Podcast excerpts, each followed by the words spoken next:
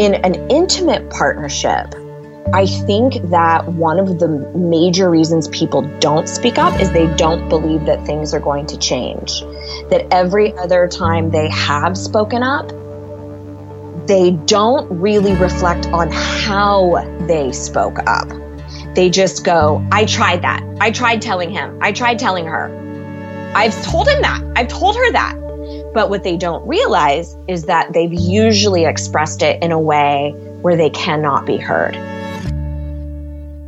That was Amy E. Smith, and you're listening to Real Talk Radio with Nicole Antoinette, episode 142. Welcome to Real Talk Radio with Nicole Antoinette. That's me, the podcast that's filled with refreshingly honest conversations about the wonderful mess of being human. On this show, my guests and I are committed to one simple but powerful thing telling the truth about our lives. No one's here to sell you anything. No one's trying to get you to fix yourself or your life. I certainly don't have any magic answers, and I can't give you a miraculous 10 day, six step life hack plan for anything. Sorry, not sorry. but as a recovering self help junkie myself, I'm honestly so over that approach. And my guess is that maybe you are too. Maybe that's even why you're here. So, no, that's not what this show's about. Here at Real Talk Radio, I sit down with athletes, writers, entrepreneurs, parents, coaches, adventurers, artists, activists, and many others. And we dive deep into meaningful topics. We talk about work, love, sex, money, addiction, friendship, racism, body image, mental health, grief, fear, courage, change, and everything in between. This is definitely an adult podcast covering adult subjects, often using adult language, so there's your little warning for that. And we never shy away from telling the unfiltered truth in an open and honest way, even when it's uncomfortable. So, with this mission in mind, you won't hear any ads or sponsor promotions. These honest conversations are 100% listener funded. How awesome is that? And that's made possible by incredible regular people like you who give $8 or more per eight episode season. The show is and will always be free. But if you love it, if these conversations make you laugh, think, or just feel less alone, my hope is that you'll go to patreon.com slash Nicole Antoinette to make your pledge of $8 or more per eight episode season. When you get over to Patreon, you'll see our current funding goal. And when we reach that goal, it means that every single person who works on this show will get paid. That includes me and my sound engineer, Adam Day, as well as every single guest who comes onto the show because that's my vision for each of our guests to be paid for the time, energy, honesty, care, and emotional labor that they bring to these conversations. The budget won't be huge to start with and will hopefully continue to grow over time, but higher rates will always be paid to our guests of color, as well as our queer and trans guests and others with traditionally marginalized identities. Being able to pay all of our guests has been a dream of mine for a while now, because as you've probably heard me say before, I fully believe that where we spend our money is a real time vote for the kind of world that we want to live in. And if I want to live in a world where people get paid for the work they do, especially creative work, then that means it's up to me to create that model here at Real Talk Radio, even if it's definitely not the norm in the podcast industry.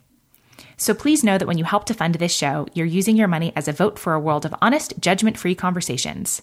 You're voting to hear more stories from a wide ranging group of people, the vast majority of whom are women, and you're voting to pay those folks for the entertainment and education that they so expertly provide for us.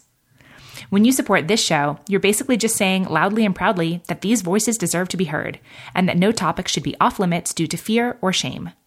And as a special thank you for supporting the show, you'll get access to over 40 hours of bonus content, as well as our monthly book club, my weekly behind the scenes email series where I share my real life in real time. Oh, if you think it gets vulnerable and honest on the podcast, just wait until you start getting my emails. Plus, you'll be the first to know when tickets go on sale for Real Talk Live events and retreats. Also, 5% of each season's profits are donated to social justice organizations, such as Black Lives Matter, the Venture Out Project, and the Refugee and Immigrant Center for Education and Legal Services. So you can feel really good about that aspect of your pledge contribution to this show as well. Over on the Patreon page, you'll see that there are currently three different funding levels. There's an $8 level, a $16 level, and a $25 level, each with their own unique, awesome bonuses. At the $25 level, we even do live Google Hangouts together. And oh my gosh, those are so much fun. They've seriously become something that I look forward to all the time. So once more, that's patreon.com slash Nicole Antoinette.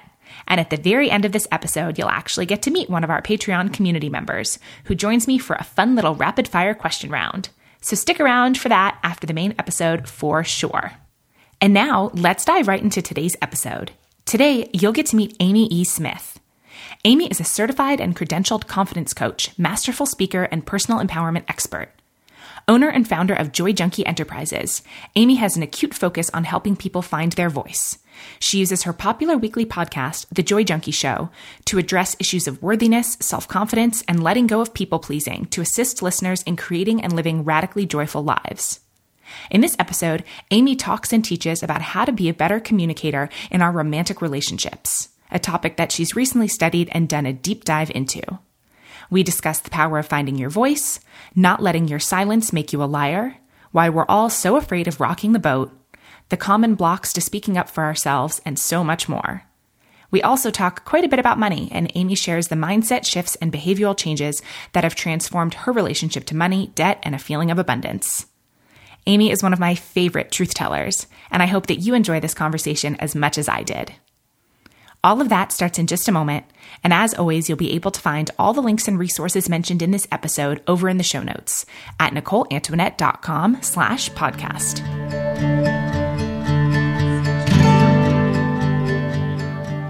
Awesome. We are rolling. Amy, welcome back to the show.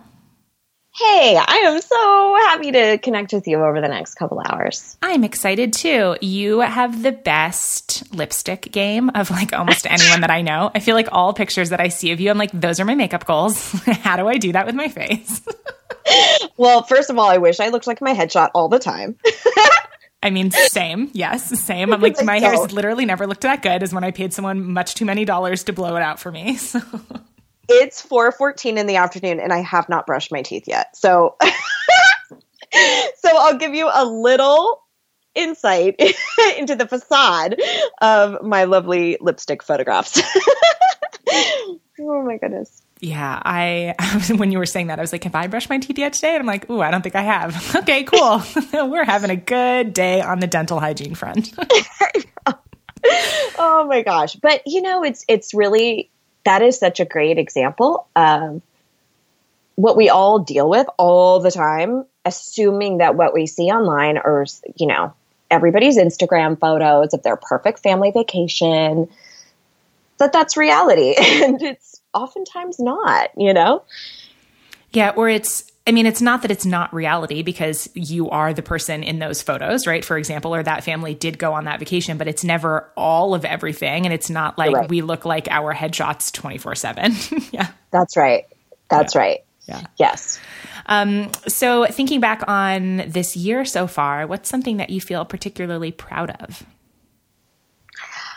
Oh, man. I am so proud of myself because my husband and I made a pretty monolithic decision a few years ago that we wanted to move to the South. We wanted to move to North Carolina. And I have lived in Southern California my entire life and you know very accustomed to the weather and all of those things and we really kind of knew that getting out of California particularly the real estate racket would allow us to kind of fast track our retirement and own multiple properties, you know, just be a little bit more happy and enjoy our earning years and all of that stuff that they tell you. so we decided to kind of plan for it and we did. And what that ended up being is we started off by having an all out bidding war on our condo. We completely manifested the buyer that we wanted and we wanted a specific number. We wanted a bidding war. We totally got it and tidied that whole thing up. Took a vacation to Hawaii for 10 days and then got back. And as soon as we touched down, we saw the entire US for three weeks as we kind of drove across the country and we're able to experience a bunch of stuff that we really wanted to see and all of that. And then when we got here, we were able to kind of fully furnish our place and all of this stuff. Now, this all sounds like, wow, good for you that you have money. but let me tell you that doing this whole trip and doing all of these things just a few years ago would have felt insurmountable and just completely impossible. We've come out of like a hundred thousand dollars worth of debt. Um, we have seen each other through some really, really crazy times. And I realized probably in 2014 that I was having this like massive love affair with debt instead of abundance.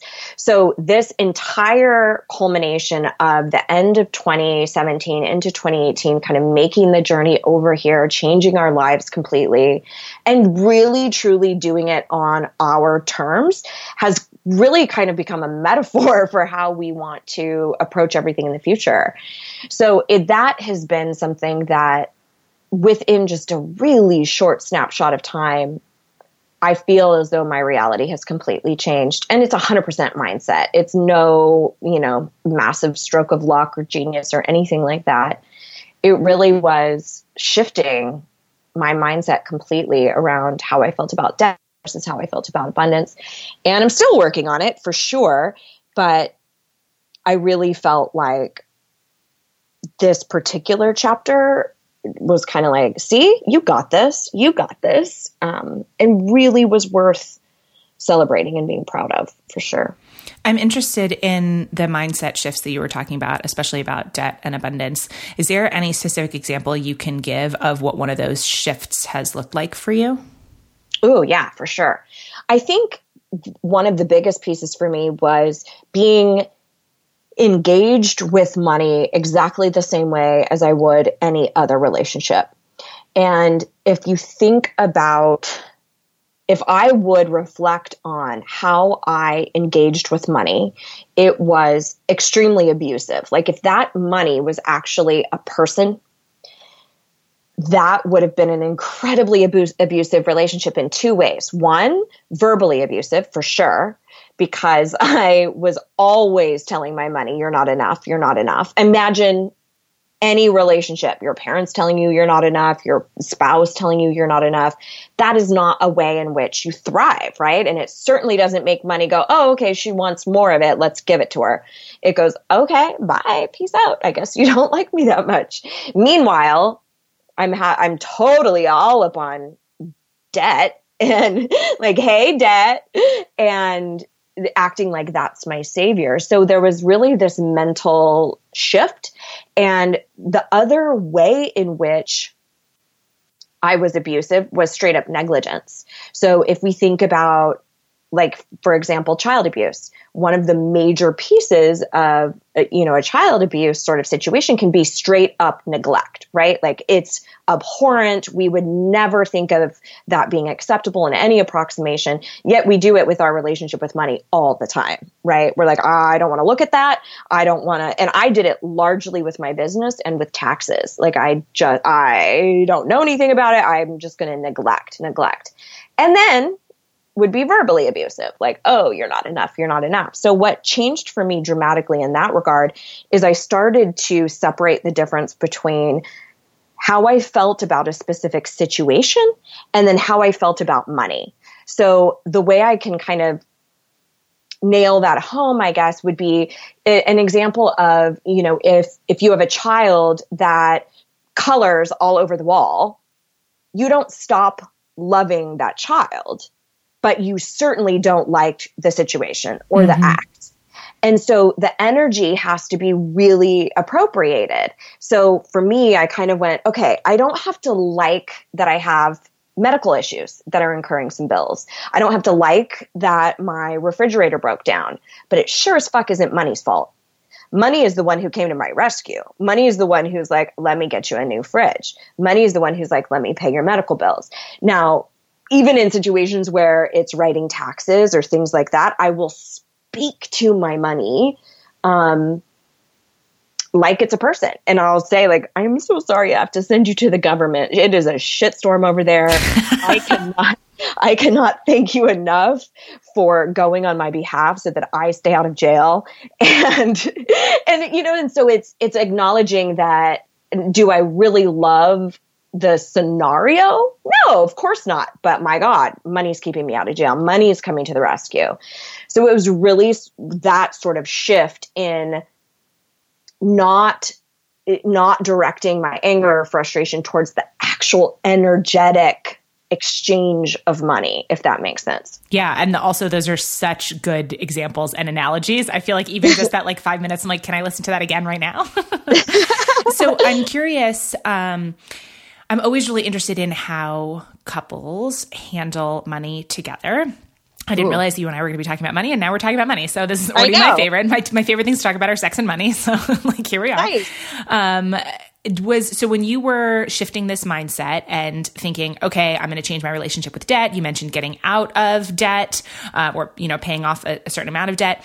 Tell me what that was like in terms of your marriage. Were there like certain conversations? Were you guys on the same page? Is it something that you operate really differently when it comes to money? I'm curious about literally all of it. well, so I think my husband kind of got on board a little bit faster than I did. And it, it all hit a major shift in 2014. He had a severe injury to his arm. And he's a body worker, a massage therapist. And he was by far the primary breadwinner. And we were probably operating at like a 70 30 percentage rate.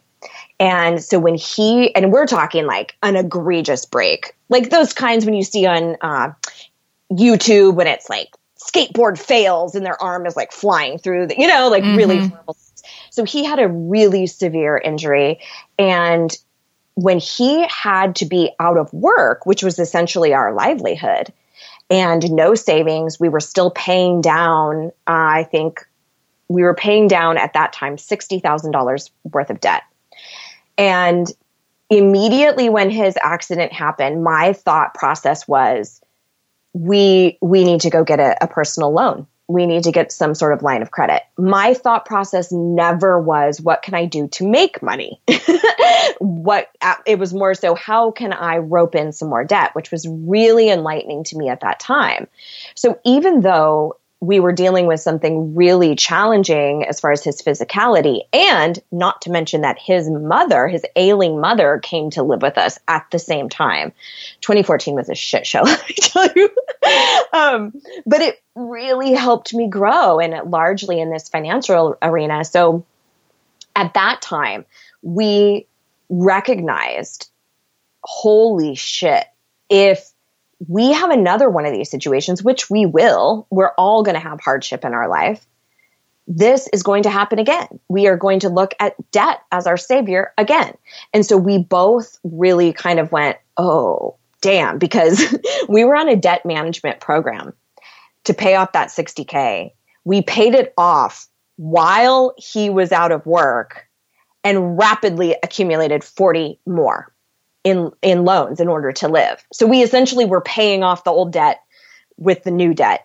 And that was really like, okay, what the actual fuck? So we started reading a bunch of different books and started learning about money mindset and relationship to money and all of those things and journaled and looked at childhood conversations around it and all of those things and we had very different beliefs. So his was actually a really common belief, which is is uh, it money makes you evil, right? Like money makes you a bad person, it makes you greedy, all of those things. So that was sort of his thing to contend with.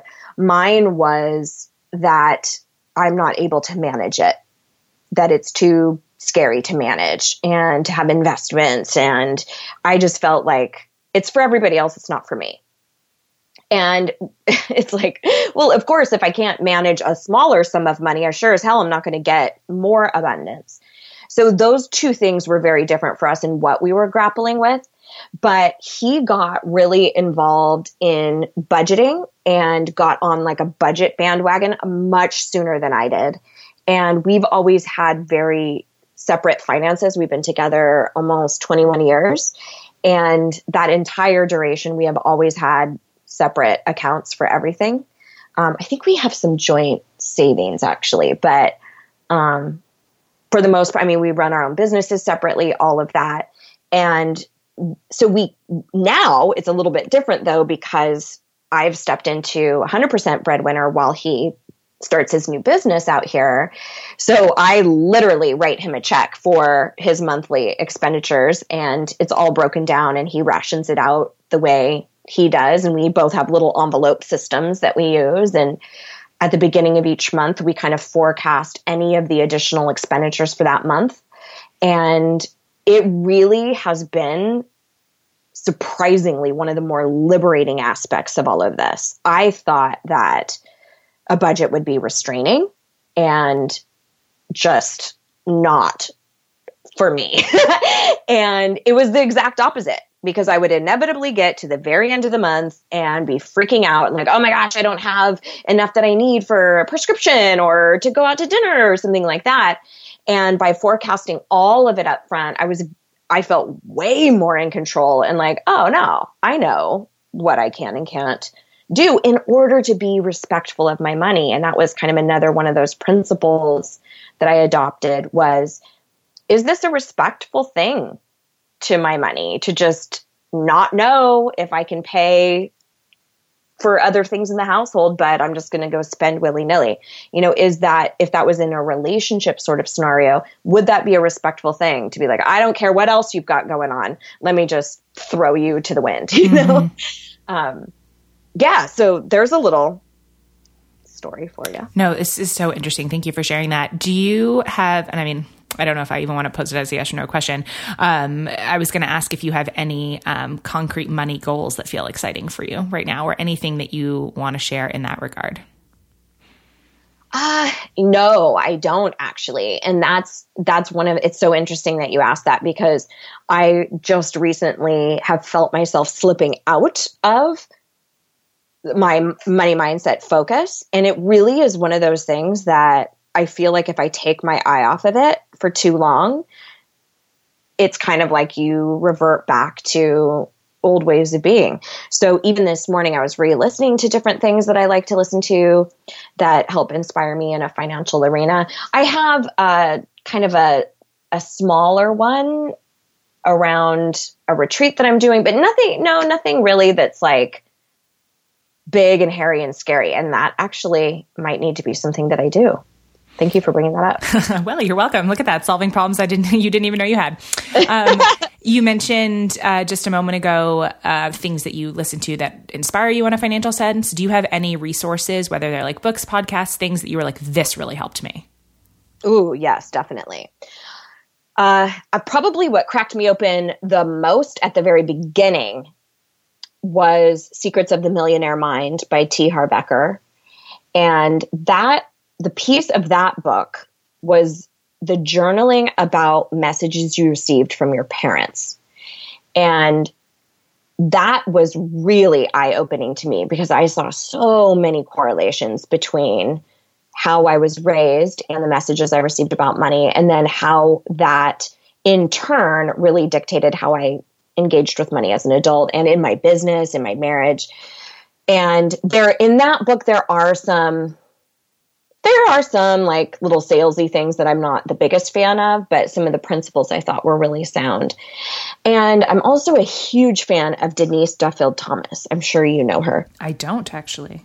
You don't? Mm-mm. She she also is uh, very commonly is referred to as DDT, Denise Duffield Thomas, and she does a lot of money mindset stuff. And she also introduced this idea to me around not just what your parents taught you about money, but the messages you received in general about equity and about your worth and people you've dated. You know, how did they respond to money?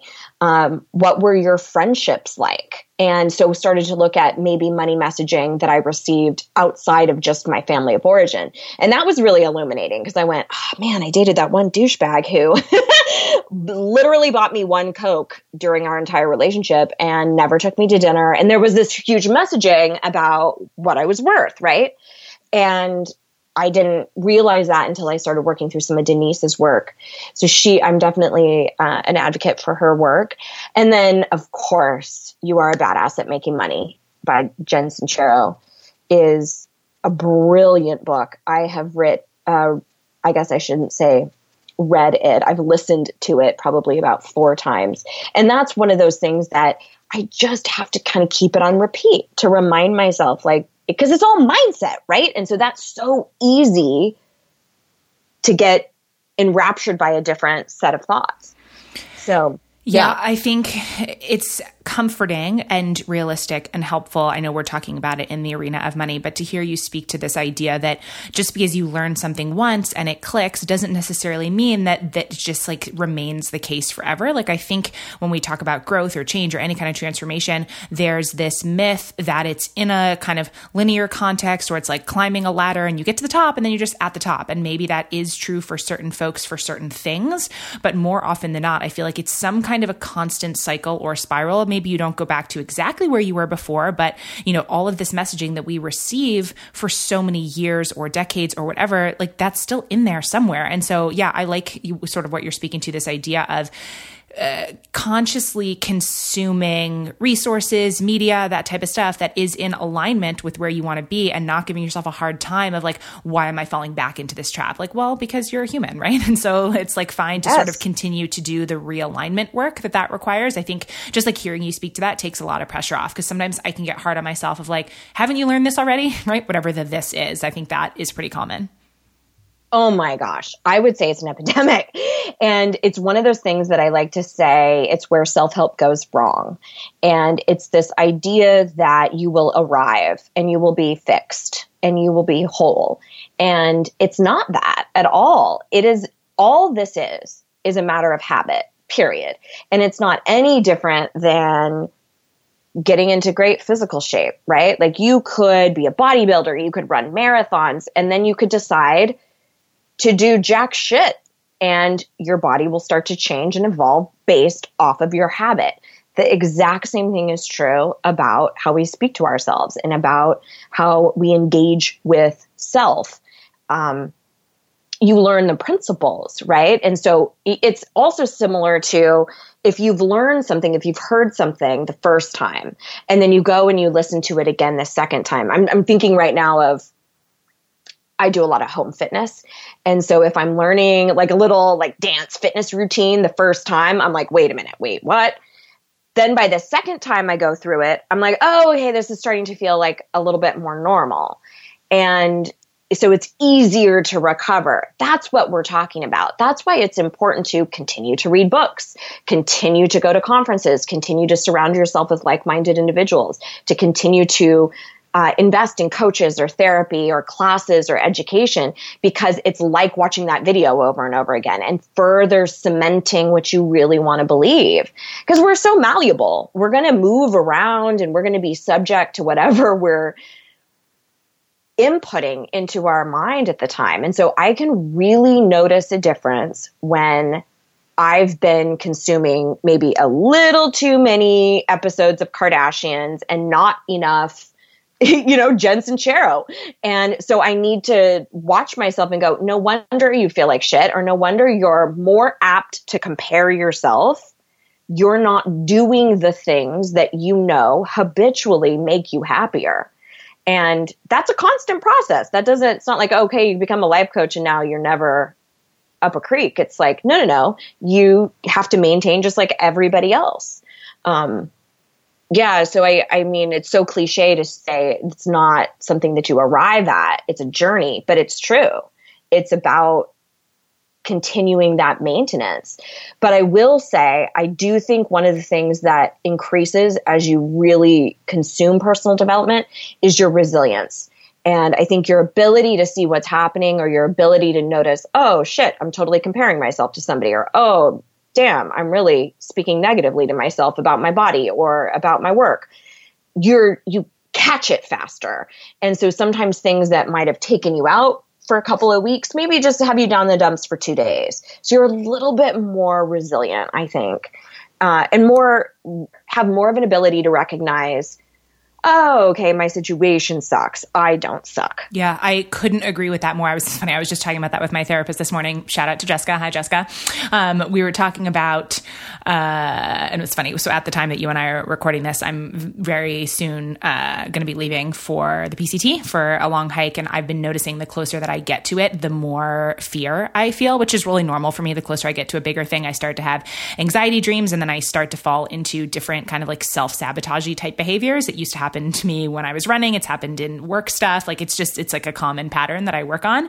And I, like I said to her, it's so funny that I, the difference between now and, you know, I don't know, maybe three years ago, four years ago, before I started doing a lot of this work is that I notice it when it's happening virtually in real time. Like that I like see myself wanting to lay on the floor and like eat cookies and watch Grey's Anatomy and not do any of the things that I'm like supposed to be doing. And there's nothing wrong with laying on the floor and eating cookies and watching Grey's Anatomy, but like I know that I'm not necessarily doing it from like the best place when it's happening. And even that, it's like the recognition of it in real time is something that I never would have had, you know, five years ago, six years ago. And so, yeah, what you're speaking to makes so much sense that it's not like these things never happen again, or you never say mean things to yourself, or you never feel jealous, or you never compare yourself to strangers on the internet, or any of these things. It's like that you do the work, like you said, to be more resilient, to not have it like take you out. So maybe I watch Grey's Anatomy yeah. for four hours instead of four weeks. you know what I mean? That's or right. Whatever. Yeah, I think that there's there's something comforting in that. And I think it's like, it's almost the unsexy truth, right? Because we want to get to this place where it's like everything's amazing. We've reached the mountaintop. And no, like the reality of growth, I think, is a lot less sexy than that, but can also be really awesome.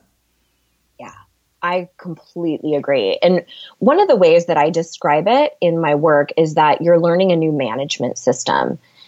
Because I do think that with such a strong influx of new coaches and personal development really being on the rise, there are a lot of people promising happiness and promising, like, I'll take all your problems away. And it's not that. It's not that. It's, I'm going to teach you how to manage your shit in a way that feels wildly more empowering. but people don't buy that right? People are they're like no no no i need i need to be happy. And so there's sort of this push pull there i think as an entrepreneur in this space of like how do i really set people up and let them know that yes this is possible but it's a management system. It's a way to maintain what you want in your life. It's not an arrival point. Mm-hmm. So I'd love to pivot a little bit and actually talk about your work. Before we started recording, you mentioned a new course, either that you had recently finished or recently made that was a relationship yeah. oriented. And I would love to hear about that.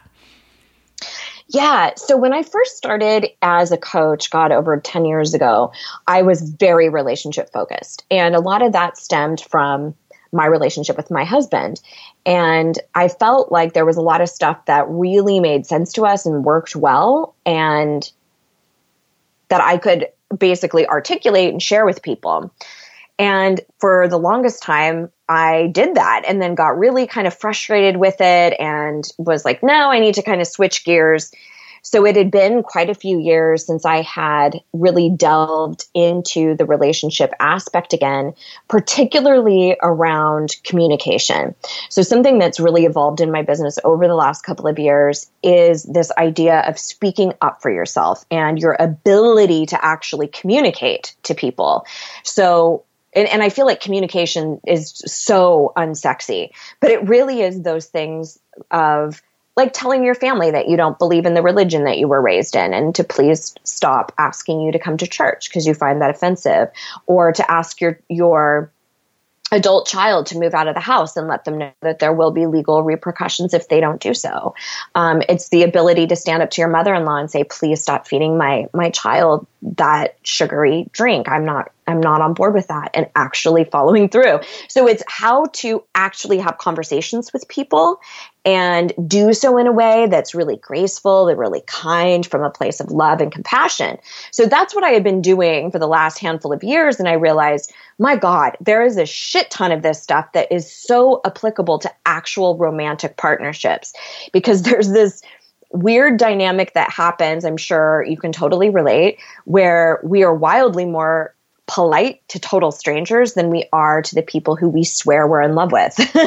Or you know who are our siblings or our closest confidants. We tend to be a little bit more snide and sna- you know snappy with them and more abrasive than we are with strangers. Or the person who you know dyes your hair and you're like oh my gosh that's really not the color i want. How do i go about saying this? Right? Um, is very different than if you are dealing with a partner who you feel is controlling with your finances or who you want to share a little something about what you do not like in bed and you need to express that. And so many people will choose silence because it's just too fucking terrifying. So I decided to craft a course specifically for romantic partnerships to teach them the skills necessary to actually communicate with one another. And I did a ton of research on it and kind of immersed myself in the study of it for quite a few months and curated this program. And a lot of it has to do with emotions. And shocker, like pretty much all of our conversations with one another don't just involve emotions. They're essentially about emotions, right? It's about how we feel. If we're upset that our partner is always leaving their shoes out, it's not necessarily about that presenting issue. It's about the root issue of that speaks to me that you don't respect me, or we make up a story about it, right? Like, mm-hmm. oh, that must mean you don't value my effort. And that's, that's an emotional response right? We're not just pissed about the shoes, we're pissed about what that means to us. And then we usually communicate out of our pissed offedness, and that oftentimes lands on deaf ears. So, um, that's just been something that's been incredibly fascinating for me to discover and to study because it's very scientific. It's here's how adults tend to respond to information, period. um, so, no wonder what you've been doing isn't working. Yeah, I'm super interested in this. I mean, in communication in general, but yeah, specifically, specifically in our closest relationships or our romantic relationships. Because I agree with you. I think that like fear leads to a lot of silence around this type of stuff. So my first question is, what do you think, or what have you found are some of the most common blocks to speaking up for yourself, whether that's in general, like you were sort of talking about a lot of your work centers around that, or specifically in relationships, romantic relationships? Ooh, um, I think they're actually different. Um, I think that in if I if I were just saying speaking up in general, I think that there's two massive barriers. Uh, one is if I give voice to something, especially if it's in direct opposition to somebody else, then I am purposely inflicting pain on somebody. And that's really that notion of I'm responsible for other people's feelings, right? Which is a fallacy. We cannot control anybody's feelings at all, but we're kind of conditioned that we can. Or that by speaking up, that says something about our, our character, that I am a bitch. I am a dick. If I give voice to something that somebody else doesn't agree with or might find offensive or might be hurt by, like asking for a divorce. Um, so we we make up that we are responsible for that. In in an intimate partnership, I think that one of the major reasons people don't speak up is they don't believe that things are going to change. Hmm. That every other time they have spoken up, they don't really reflect on how they spoke up. They just go, I tried that. I tried telling him. I tried telling her. I've told him that. I've told her that. But what they don't realize is that they've usually expressed it in a way where they cannot be heard. They have not addressed it in a kind, assertive, soft manner. They haven't been collaborative. They haven't tried to understand their partner. They've been reactionary. And all of that is incredibly intuitive. We are naturally going to defend. So if we feel that our partner is, you know, accusing us of something, it's natural for us to be combative. And it's always unsuccessful. so there's this piece of like fighting that natural fight or flight that we that comes into our relationships when we feel wronged in some way so there's definitely a sense of working with sort of our primitive style that we will naturally want to defend and it just doesn't work. So i to answer your question i think they're they're two different things. Mm-hmm. i think we could also put an umbrella around all of that that says it's fear right? It's fear of really being seen. It's fear of not being liked. Uh, it's fear of uh, abandonment. So i think a lot of times that keeps us quiet and keeps us in paralysis. Yeah, I, I mean, I, I totally agree with that. So, from the research that you did and what you came up with, do you have a favorite either tip to share or a favorite thing that you love to teach when it comes to how to communicate more effectively? Oh my gosh, there's so many. There's so many. Um, one of the things that I I got from I believe Dr. John Gottman, who is a pioneer in the field of relationships, is that human beings, and he was actually a scientist, a scientist first prior to getting involved in psychology. He found that human beings will not make change, any type of change, unless they feel understood first. So we can really see this in our political arena because we do not try at all to understand one another. We only cast blame. And we can also see the results of that complete division, complete stalemate, both sides digging their heels in with zero movement, zero willingness to collaborate, and a shit ton of blame, just pointing fingers. You suck, you suck, you suck. And you, we can do that exact same thing in relationships. So let's say um, we take something as superfluous as driving fast. You think your partner drives too fast. So if we cast blame on that person and just say, you drive too fast, like that's just it. I've created that as a definitive stamp of who you are. There's zero understanding about why that person might drive fast. And there's zero curiosity to even find out what might be happening for them. They might feel totally controlled by you all the time. And so they feel like the only time they have control is when they are behind the wheel. so, but we don't do that. We don't look to understand the other person. We just look to size them up and to put a stamp like, no, you are, you spend too much or you want sex too much, or you're too handsy, or, you know, you baby your mom too much and you need to stand up to her instead of going, Hey, babe, talk to me about what's behind that and really understanding one another. And that is, you know, the cure for that, the antidote for that is the skill of curiosity, is to really look at what might be happening for that other person. A great way you can use this, even if you're not partnered, is any time that you cast judgment, any time that you size somebody up, anytime you judge them for their appearance, you want to get snippy back with the waiter who is a little bit snippy with you. In those moments, I go, wait a minute, what is behind that? And get really curious. What happened for that person's life that they showed up to their job and they were rude to me? Right? Like it gives you so much more expanse uh, than just digging your heels in and, and, being so tied to being right. And um, and that's been a huge place for for me to grow too because I love to be right. Who doesn't, right? Mm-hmm. Um, yeah, so I would I would have to say kind of the the understanding piece. Another another huge element that I love from Gottman's work too, that I infused in this program, is this idea of turning towards one another, turning away, or turning against. And a lot of time, I mean, that, that, and that's basic fight or flight, right? Fighting is turning against your partner, making them wrong, hurling accusations, being critical.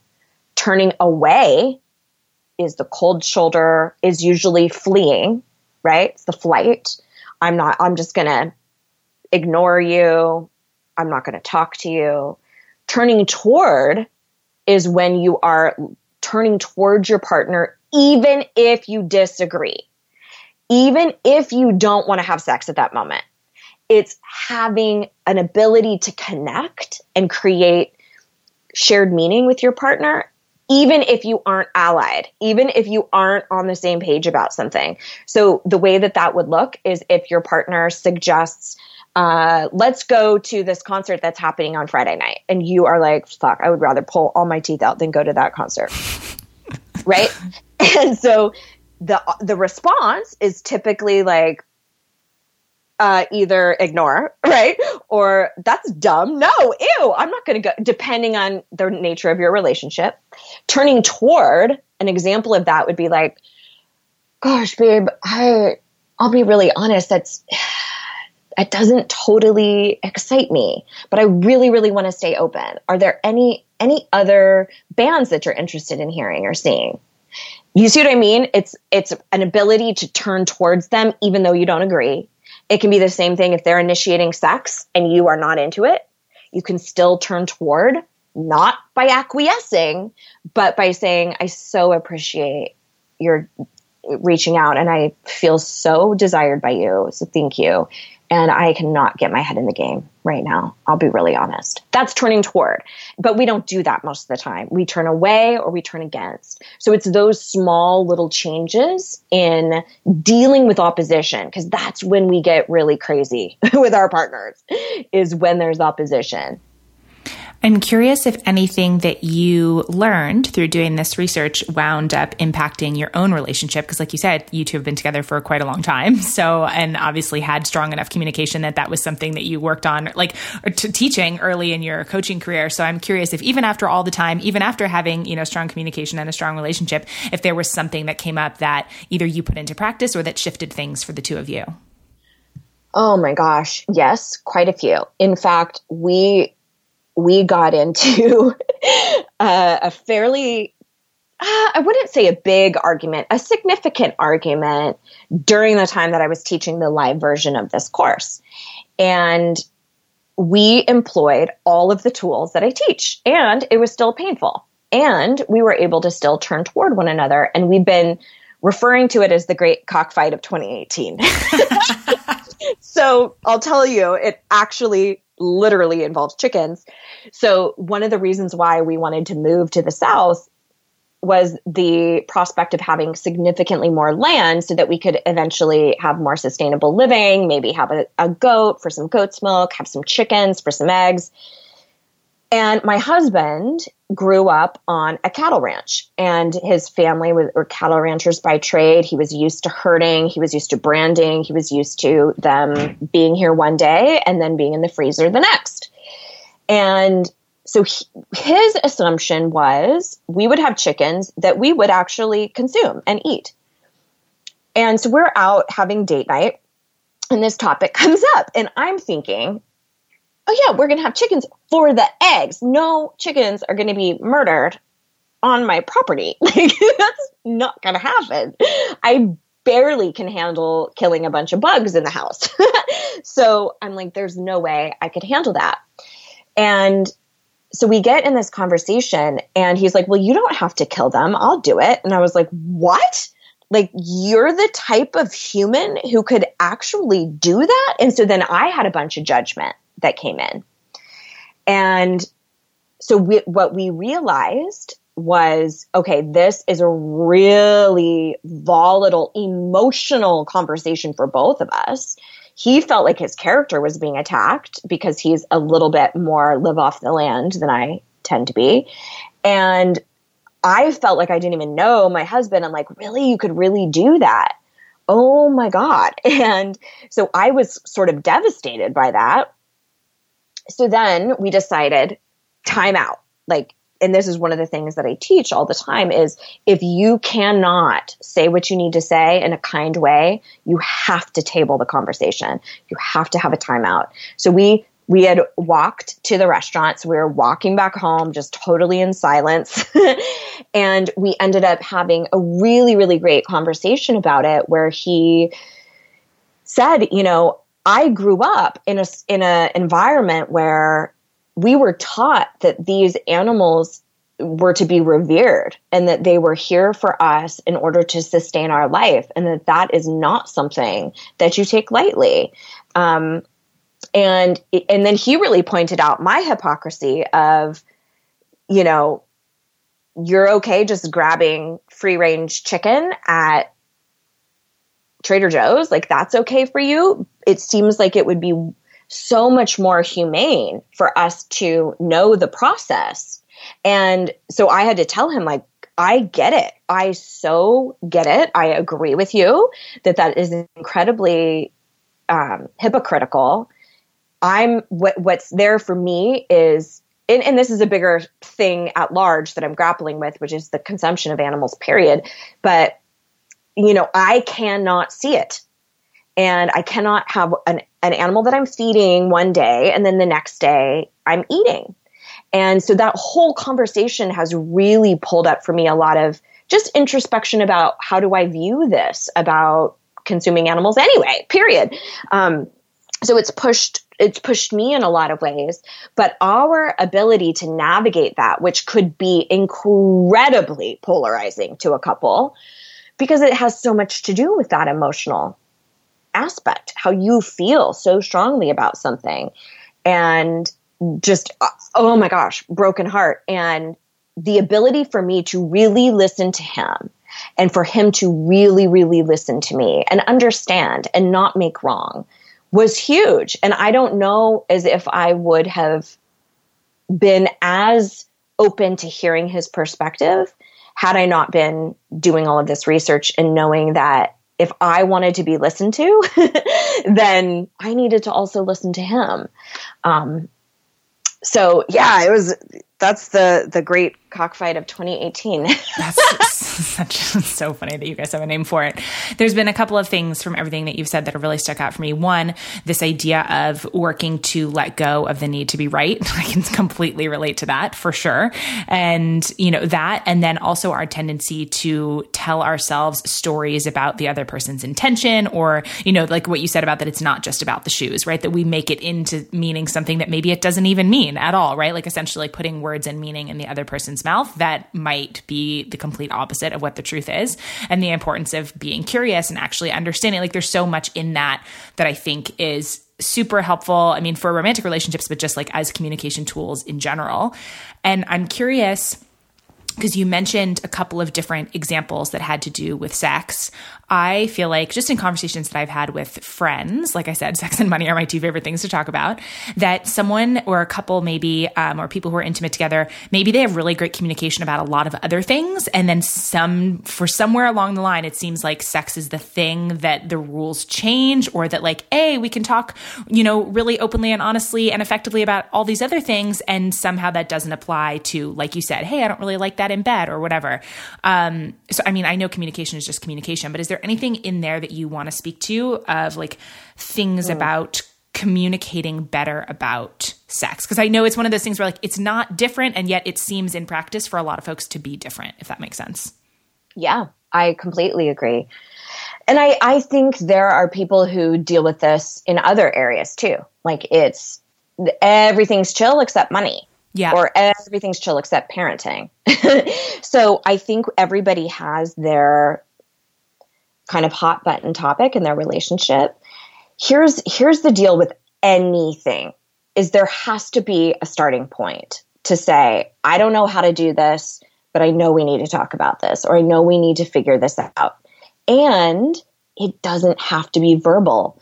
You can text it, you can email it, you can write a note, you can do whatever your baby step is. Now, of course, I'm always going to advocate that you actually speak to each other, but that might feel like going from A to Z in your relationship. Some people are at a point where they're just cohabitating. They're not even really in relationship much anymore. So this idea that this huge cathartic conversation about sex is going to happen might feel wildly unrealistic. It might have to be a small, small baby step of hey, I'm I'm really wanting to have a conversation about this, and it might have to be through text. Um, but I think that's different for everybody. And it's really about finding that line between what step can I take that scares me, that does feel a little bit vulnerable, but I do feel like I can do it, right? Like it has to be like, okay, oh, I'm going to psych myself up, but I can do it, then that's your step to take. If it's like, oh my God, no way. Okay, then we need to find a smaller baby step. Um, but the conversation needs to open up somehow, whether it is, hey, uh, what would you think about just sharing our thoughts on it? Or what would you think about reading a book together or seeing a couples therapist together or taking an online program like this, which was great for a lot of people because there was so much anonymity for them. So I think that there's a lot of solutions, but what everybody kind of has to know is if you keep doing the same goddamn thing, you're going to get the same results. So something has to shift, even if it is a small, tiny invitation to your partner to open this topic up. And you don't have to have any of the solutions. You don't have to know what it looks like. And if you really stand from a place of, I'm bringing this up because I value you and because I value us. And you look at it more through the lens of, I want something magnificent for us in this sex arena. That is very different than we need to talk or mm-hmm. like we need to discuss our sex life we need to do it you know well what the hell is you know and you come from a place your startup is a really harsh startup where you're almost coming from an accusational place of the inference in your voice is almost if you weren't such a dipshit, we would have normal sex or we would have a great sex life.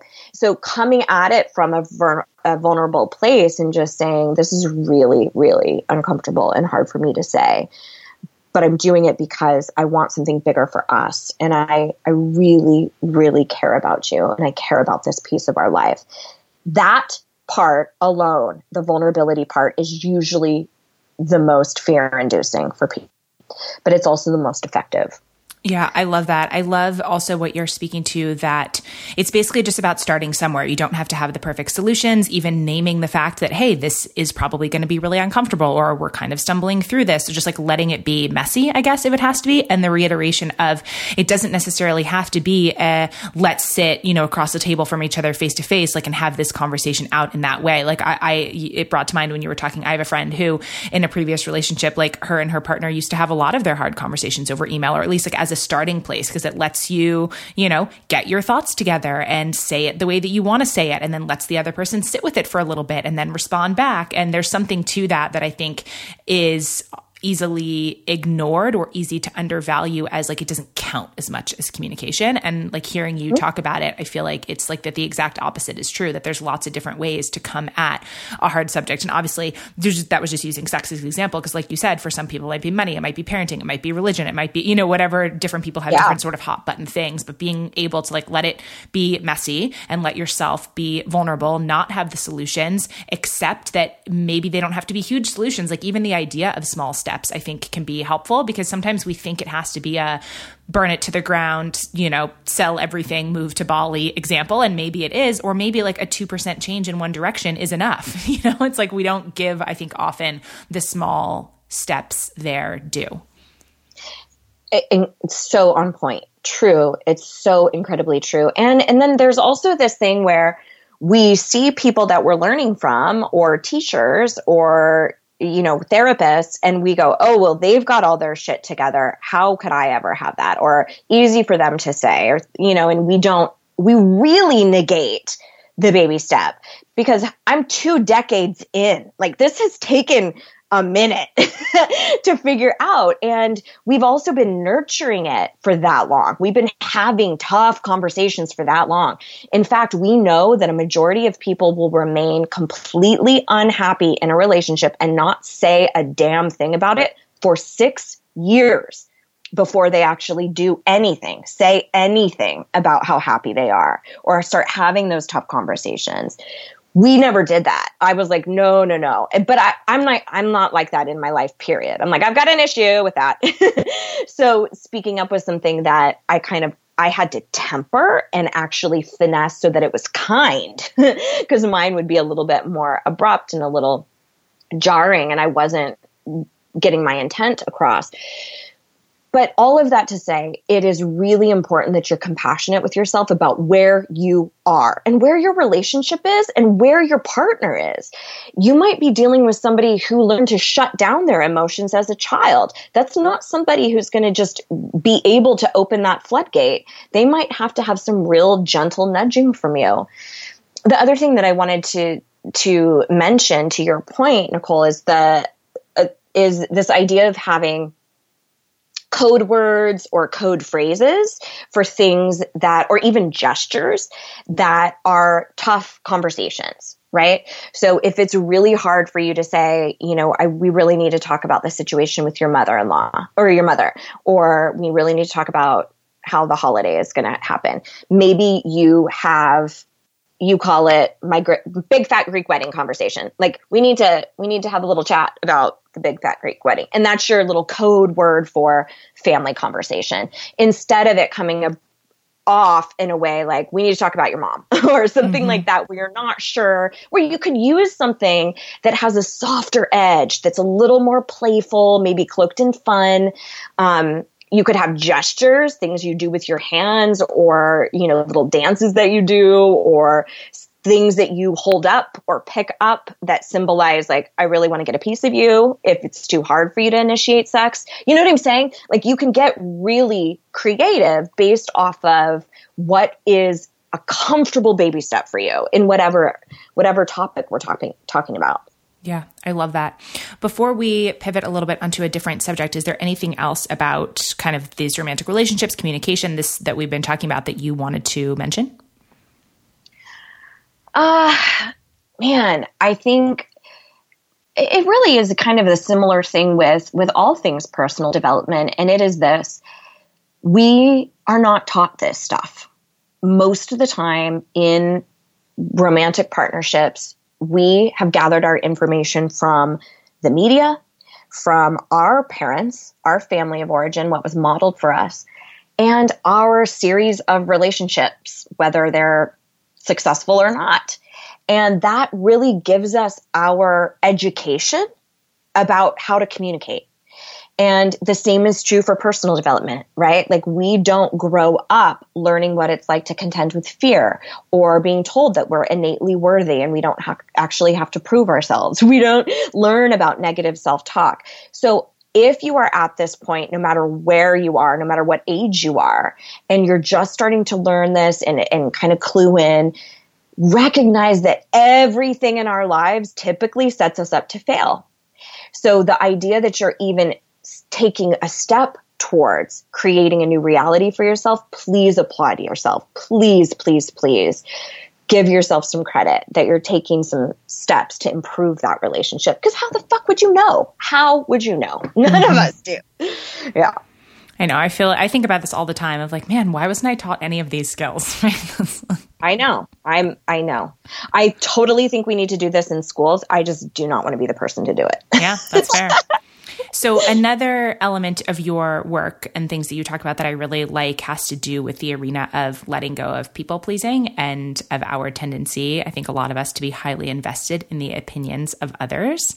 Yeah. So, I'm curious and this might be like too big of a question, so anywhere that you want to take it, but sort of where you are with that right now. Because as we were discussing and as you were speaking to earlier, any sort of growth process, any personal development is not a straight linear shoot to the top, get to the destination, now I'm done, right? Type of situation. So since that's something that you've been working on and teaching on for a while, I'm interested what that looks like for you now.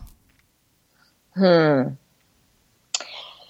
and like my investment in what other people think kind of thing? Yeah i guess. Or because i think that that's a really common thing of being you know like i think even the phrase people pleasing right is thrown around a lot. People either connect with it or don't. But this idea um, you know that I, I think i've heard you write about or speak about of just like being highly invested in the opinions of others i think that's wildly relatable. And mm-hmm. so just yeah and anything in there that you want to talk about. Hmm. I'm trying to think how you know what's interesting? Okay, so this is what just came up for me. What's really one of the ways that I've noticed caring about what other people think, and I think it's very tangled for me with the pride piece, is that we that your first question for me is I find that I want to tell everybody in my life, in my family, that I'm the primary breadwinner. like I want, I want, it, to me, it's more like accolades. There's not really anything that I am not open about or I hide myself from, but I feel that there's a piece of my ego that is like, hey, look how cool I am. Hey, hey, express your your how impressed you are with me. And in that sense, I do feel like I've gotten it, it, caught up in uh, what is admirable and um, worthy of praise, kind of. And you know then the compassionate side of me goes like calm down honey. You just had a massive transition. You're it's okay for you to adapt you know? But to the point of the resilience i'm so glad that you pointed this out because i'm kind of like okay yeah i really have been pulled even in this interview that I want to be like, look how cool I am. and in essence, like if there was no audience, if there was no person hanging out with me, you know, listening to what's new in my life, I probably wouldn't give voice to that at all. Right. So there's definitely an investment in what that must mean about me or what that must say about me. So that might have to be something that I, I tweak a little bit. Thank you, Nicole. Um, uh, but I think this is also really important too to to kind of underline what we were talking about earlier of like noticing how things show up for you now, and also why I think it's so important to to not go like, oh yeah, I've heard inner critic stuff, or yo, I've heard other stuff about fear, or oh, I've heard relationship advice. It's like, well, no, how does that apply to you today? What do you need to do now to shift that? So I think I think there it's also easy to look at all of the ways that I'm not invested in what other people think, you know? And I'm really glad you asked that question because I'm like, no, you know what? I'm fallible as well. And there's definitely times that I'm caught up into that also. And it's also very primitive, right? Like we needed to belong in order to survive from our ancestors. So, you know, there will always be a pull to belong and to want to be liked. I think the recognition now is is that detrimental, right? Like we don't need to be liked in order to survive the way we used to. like it does not mean impending death. Um, but we still act like it sometimes. Like, oh my gosh, if they knew that I felt this way or had this opinion or didn't like this, that, or the other, what would they think of me? And I think the first step is unpacking that and just mm-hmm. looking at it and being honest. Yeah, the reason that I like this topic so much is because I think it's one of those, like this idea of people pleasing, right? Or caring about what others think. I think it's easy to paint it as a black and white thing. Or, you know, you hear people saying, like, well, I don't give any fucks. I'm like, that literally can't be true. Like, I, I mean, I, I, I, I don't know that I have ever met someone who literally doesn't care what anybody thinks. Like, I can't imagine that that's even a healthy psychological place to be in. I guess it's not really my business to know that, but that, so it's, it's not a one or the other, right? Like, either I don't care what anybody thinks and I'm never a people pleaser and I'm not like, that doesn't seem like the end of the spectrum that I want to be on. And the, uh, the complete other end of the spectrum of everything that I do is about external validation and people pleasing and like not wanting to say no and any of that. Okay, well, that doesn't feel good either. So then then what does it look like? And I think this is true for a lot of personal development stuff and why I think some of it falls flat is that it is so much about that middle ground of, okay, I do care what people think. Sometimes it's ego related. Sometimes it's because those are actual folks with whom I'm in deep relationships and their opinion yes. matters to me. So it's like, how do I let that be true without only doing things for external validation? That it's, it's like more complicated, I think, than um, it often seems in like sound bitey things. You know what I mean? I could not agree more. Yeah, and so what what what we're talking about is if you literally do not care, that's sociopathy, right? That's the absence of the ability to empathize. Like I genuine genuinely cannot care. So I'm I think that there's a distinction and yes, I agree with you. I think there's things that are meme worthy and, you know, very sales sales bite, you know, or what am I trying to say? Sales snippet or like whatever. Um where we think, oh, I, I'm with you on the whole zero fucks. And I think that there's a piece of that that's really empowering to the person who's used to living like a doormat. And so it does become a little bit of a rallying cry like, oh, wait a minute, I could actually give no fucks. Okay, maybe, maybe I do need to adopt that in some regard. So I think, I think it's, it, it really could be semantics, truly. But I think at the nucleus of all of this, what it is really about, it's the idea that my wants, opinions, and needs are just as important as somebody else's it's one of equity. It's not one of a hierarchy. And especially when you're dealing with um, people that you're genuinely connected to, right? Like it's, of course, I'm going to be attached to what my husband thinks. Of course, I'm going to care what my best friend thinks. I'm intimately connected with them, right? Like we have a rapport that would be asinine to think that I wouldn't care what they have to say. Of course I do.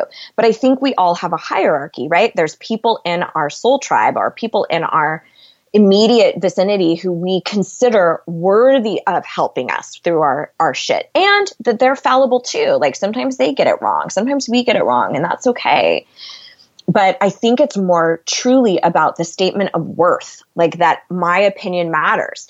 And even though, you know, let's say my husband is, is happy in this relationship, it's okay that I'm not. Like that's, and I'm not, that, I'm not saying that anecdotally for my relationship. I'm just saying hypothetically, if you're, you know, if you're coming out of the closet, let's say, and it's going to destroy your parents, what they feel and what you feel matters right? So it's that ability to go, okay, I am not purposely inflicting pain on my parents, or I'm not purposely inflicting pain on my spouse. I'm just saying what I want, what I believe in, what I care about also matters. And no one is going to fight for that except for me. I think that's so brilliant. It's funny. When I'm just a sidebar, once uh, when I'm interviewing and doing these, I take a lot of notes. And, you know, one of the things that I do is I write down different timestamps of just like things that I want to return back to. I literally just wrote down the timestamp for this and like circled it 12 times because I felt like you were just like speaking directly to my soul. That this, this idea um, of prioritizing everyone else's needs and comfort over your own. I think that's also really relatable. I mean, maybe not everyone, maybe that was too polarizing of a statement, but you know, even what you just said anecdotally, oh, my husband's really happy in this relationship and I'm not. And I think it's really easy to go down the path of what's wrong with me that I can't just be happy with this? This other person yes. is happy with this. Or, you know, this is what my parents want for me, whether it's a job choice or, you know, whatever. What's wrong with me that I just can't want what they want? Or that this, like, I think that it, it brings up, and I know that, you know, worthiness is something you've mentioned a couple of times and is, you know, a part of your work as well. This is sort of the interplay between like feeling, fearing that you're not enough and then also fearing that you're too much. Like, what's wrong with me that my needs and desires are so big that they can't be met by this existing situation? That's something that I've been thinking about a lot personally and has come up in a lot of different conversations. So I think that that's really relatable, what you're saying. Oh my gosh, I have so much shit to say about that. Good, go, go for it. because I feel like those, it's, it, I feel very strongly about emotions, right? And I feel like emotions get such a bad rap in our culture in America in particular. And what you are speaking to is how you feel, right? Like if we're talking about that kind of proverbial child who wants to come out of the closet, they feel something. There's a desire, there is a sadness of stifling that. The person who's in an unhappy relationship where they feel guilt, right? There's an emotional current if you are feeling any type of an emotional current, it is messaging. It is just like any other form of pain. If I have pain in my knees, it's my body going, Hey, Amy, pay attention. There's something going on here. You might need to tweak that workout. You might need to use some balm. You might need to stretch out, right? It's, I don't, I don't go like, fuck you, knee pain. I go, Oh, okay, good to know. Same is true with uncomfortable emotion. If you're feeling stifled, if you're feeling overwhelmed, depressed, that's not something wrong with you. That is something trying to talk to you, to say, pay attention. There's something going on here that you need to address. Emotions are not good or bad. They are just messaging. That's it. So I think one of the other kind of pieces about this idea of putting other people in front of ourselves and really what it is is it's it's saying everybody else is more valuable than me right? And switching that and going, no, no, no, we're all valuable. We're all valuable. And I believe that I am worthy, right? And then what happens is that gets to inform your choices. So that doesn't mean that if your partner wants to go to Thai for dinner and you want to go to Italian for dinner, that by giving into that person, you're saying, oh, you are worth more than me, right? We can still have an overarching way of being where we believe in our value and then we can choose self sacrifice when applicable. But the whole point is so that it is a choice. It is not a, I must acquiesce, I must do what they want, or else I'm not valuable, right? It's that contingency. Like my self worth is contingent on them approving of me. So that's another kind of piece. It's not that like you become this massive selfish person. It's that you are an empowered person who can be really mindful of how much you are able to give. Because I will tell you what, people who are perfectionists and people pleasers and always consumed by what everybody else thinks are some of the most inauthentic people because I have no idea who they really are because they're always just telling me what I want to hear. And they aren't happy and they are totally at their wits' end because they are doing and doing and doing and doing and doing for everybody else. And it's a rat race that we can't ever get to the other side of. We can never hit that finish line because there's always somebody else to impress or to prove yourself to. So if you change that barometer of like, we all matter and I matter. And if it comes down to a serious issue where it's like I either choose you or choose me, I'm going to choose me, right? Mm. Like and most of the time though, it's not that sort of an issue. Uh-huh. We're not we're not talking about I either choose your religion or my religion. Most of the time it's not that. It's just the ability to say, "Hey, I, th- I thought that was a little bit offensive. I'd appreciate if you don't bring that up in my company." It's those little sorts of things that say, "Hey, what I think matters." and I'm going to fight for it yeah, you're bringing up the piece of this whole, you know, letting go of people pleasing, not caring as much about what other people think that I always want to talk about and that I, uh, maybe I'm just not looking in the right places, but I feel like is never talked about of then ha- that sort of like the what comes next. Because I think it's easy to envision oh. the like, I'm going to use my voice. I'm going to speak up for myself, you know, and again, in this sort of like binary black and white sense of, okay, well, that means I'm like never going to take shit from anybody. And okay, but what about compromise, right? This idea of like, you know, and obviously you mm. brought up the, the Thai food versus the Italian food, which I think it's good to use kind of a small everyday example of what you were saying about that it's a choice then to acquiesce versus I, am not being very articulate, but I, I think there is something of this idea, or it's easy to get a chip on your shoulder of like, well, I'm never going to say yes to something that I don't want to do. And so like I kind of get stuck a little bit in in this place of how to stand up for yourself, how to, you know, uh, like assert your worthiness, I guess, if that's even the right phrasing, like versus where necessary compromise comes in. This idea that, like, well, not saying yes to things you don't want to do I don't know, like sometimes that's just not how things work. And I feel like this is to- totally just like a selfish kind of rant, I guess. But I sometimes have a hard time, and I can't be the only one, to differentiate between like what's something that I'm, what's the hill I'm willing to die on versus what's a compromise that I am more willing to make. Does that, I don't know if that makes any totally. sense. Totally. I, yeah. And you know what? This is really why this whole speaking up for yourself thing, or even being invested in what other people think thing is not all or nothing.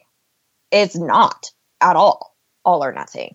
It's about a consistent way of being. So there are times when I consciously choose to do something I don't want to do because of something else. Like I'll give you an example. Um, I there are certain people in my family that it's just genuinely not that fun for me to connect with them and hang out with them. And a majority of the time, I've, I'm cognizant of that and I limit my interaction. However, I don't completely eliminate it. Why? Because that's not really the human that I want to be, right? Like there really isn't any like toxicity or abuse or anything like that. It's just genuinely not my cup of tea, right? So there's nothing egregious like that. I just wanted to put that out there because I do think that that is that warrants staying away from people. Um, but I show up in those relationships because that's the woman I want to be, right? Like that's who I want to be in those situations. So there's a way in which you can kind of look at who do I want to be in this scenario? You know, like, do I want to come to my friend's rescue, even though I sure as shit do not want to help them move? Like, you know what I mean? It might be like, do I really want to do that? Not really, but I want to be that friend for them. So then you get to kind of decipher when it's a healthy choice for you and when it's not. So you might have that situation where your partners or your friends really up a creek, they need you to help them move. So you decide because it will not stress you the fuck out. You go, you know what? In this scenario, I'm going to choose to be there for them because you know what?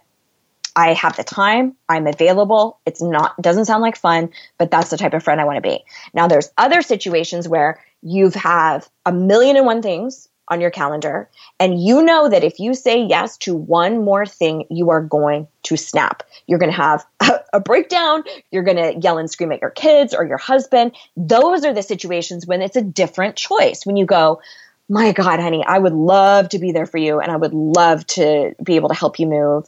I know that if I add one more thing to my plate, I am going to completely lose it. Right? Most of the time, we don't do that. We go, sure, totally. Mm-hmm. and we just come to the, that person's rescue. So I think to what you're saying, it's about acknowledging that each and every scenario is a choice and a decision in and of itself. And you also have to really look about your overarching consistent theme of behavior. Are you always a yes man at the sacrifice of your happiness? Or are you deliberate about what you say yes to? There's a distinction there yeah, being able to take that moment of pause and even just sort of get curious with yourself about why am I saying yes to this, right? Because like in the helping your friend move example, if it's a conscious choice, it feels very different than this like frenzied thing that I said yes to because I felt like I had to, and then you wind up getting resentful and passive aggressive about it. That's right. Mm-hmm. That's right.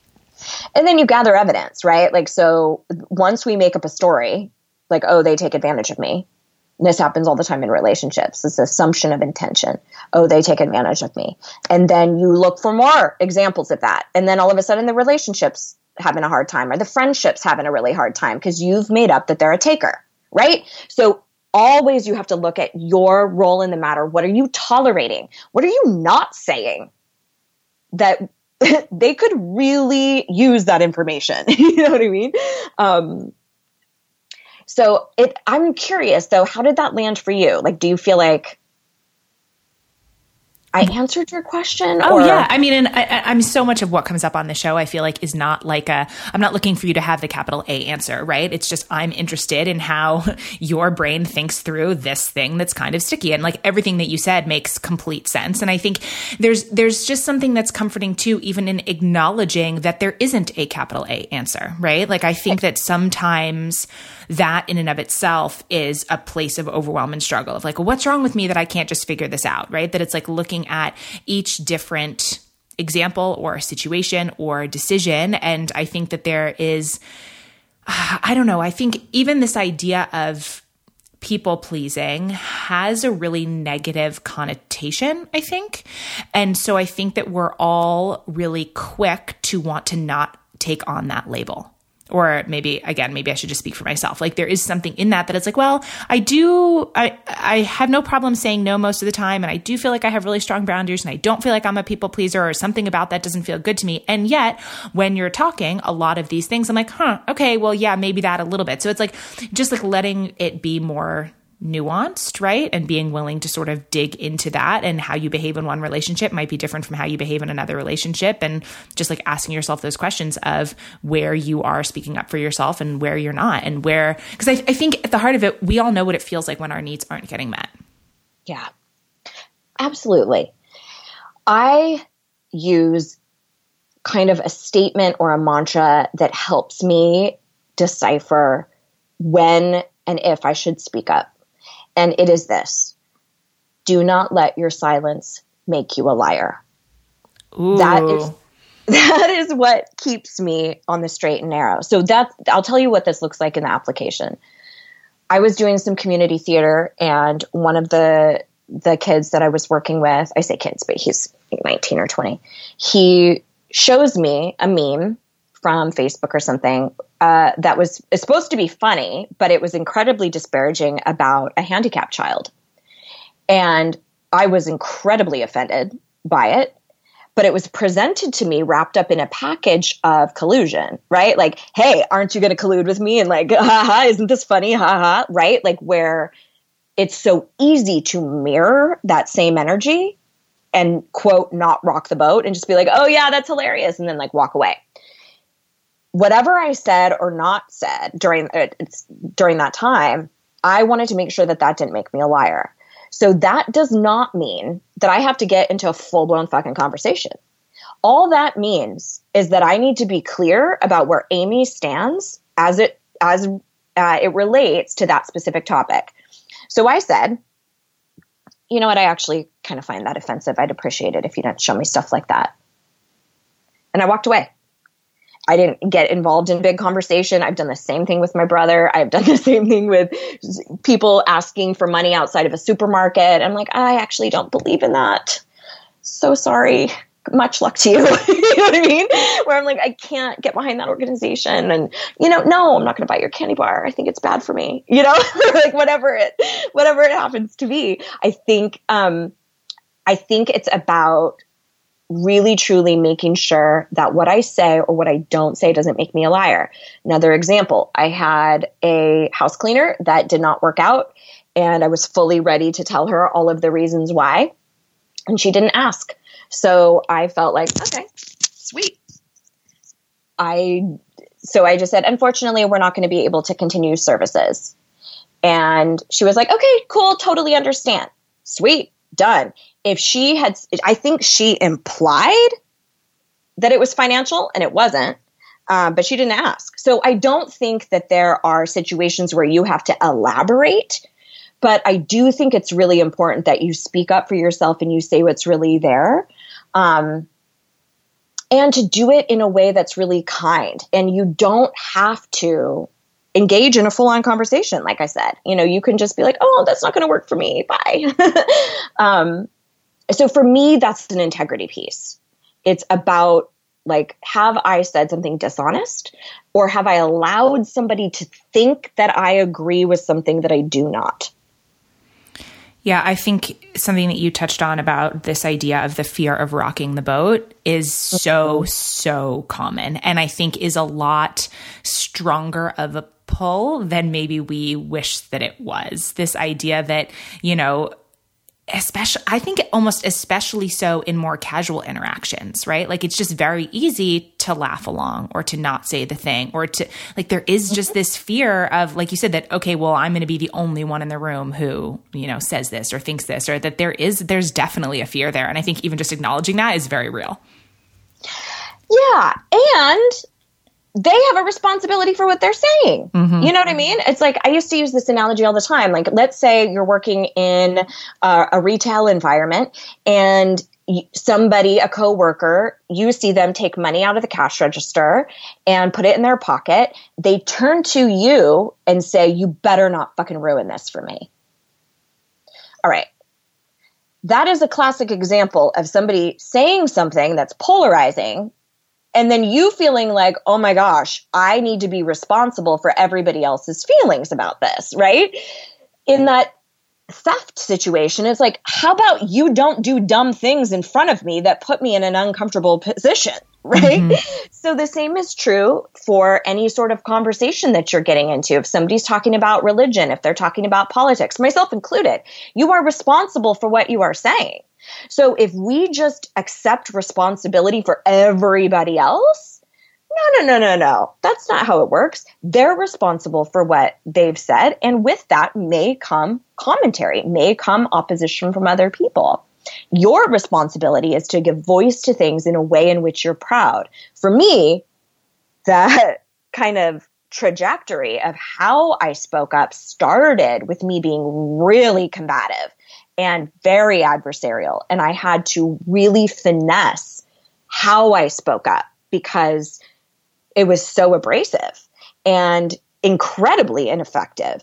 So I had to learn sort of the poise and the grace of saying, you know what? I actually am going to, you know, politely disagree.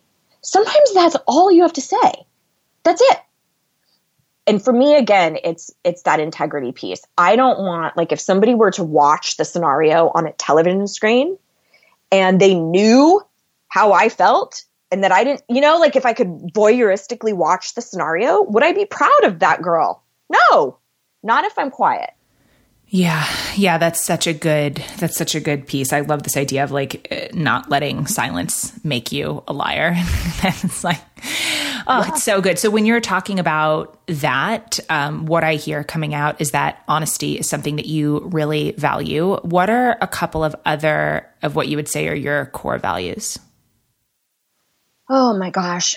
Well, there's definitely a huge piece around grace and kindness and they've become sort of a tandem word uh, that I use in my practice all the time. And it's it's this idea of grace and kindness paired with assertiveness.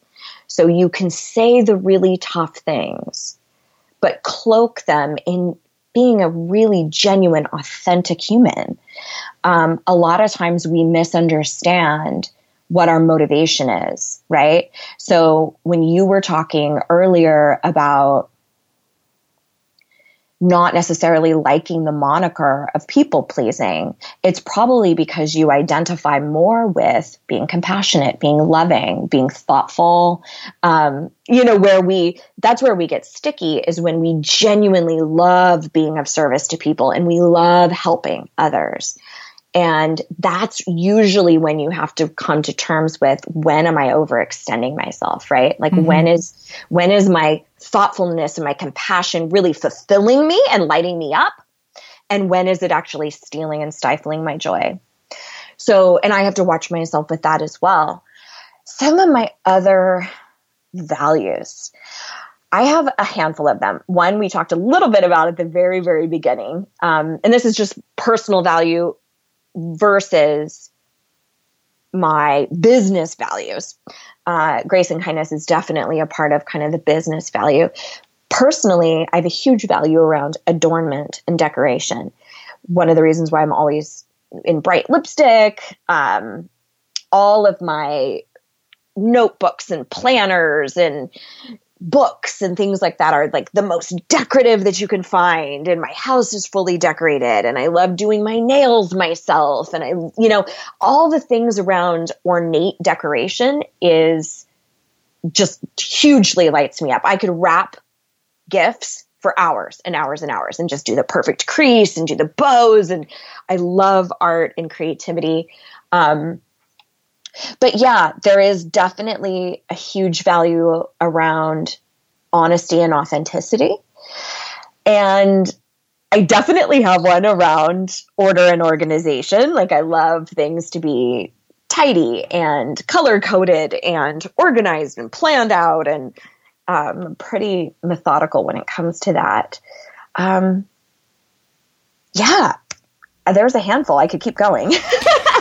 no, I, I, love this because I feel like this is almost this sort of like tying up thread that's been going through this conversation of this idea of getting really, I don't think we've used these words before, but getting really clear about like who you are and what's important to you and what does it look like to be in integrity, you know, and then how that extends to the way that we communicate with ourselves, how that extends to the way that we communicate with, you know, our partners or anyone else that we're in relationship with this like the, what you said before i think is really going to stick with me if i was watching this like situation or whatever the situation is on videotape like would i be mm-hmm. proud of that? Am i because we all know what it feels like when you walk out of an interaction whether it's you know at work you know in a one-on-one thing in a group thing there's so many different examples i'm sure of you walk away from it and it doesn't feel good. It feels that it's like, like icky feeling and the icky feeling is i wish i would have behaved differently right?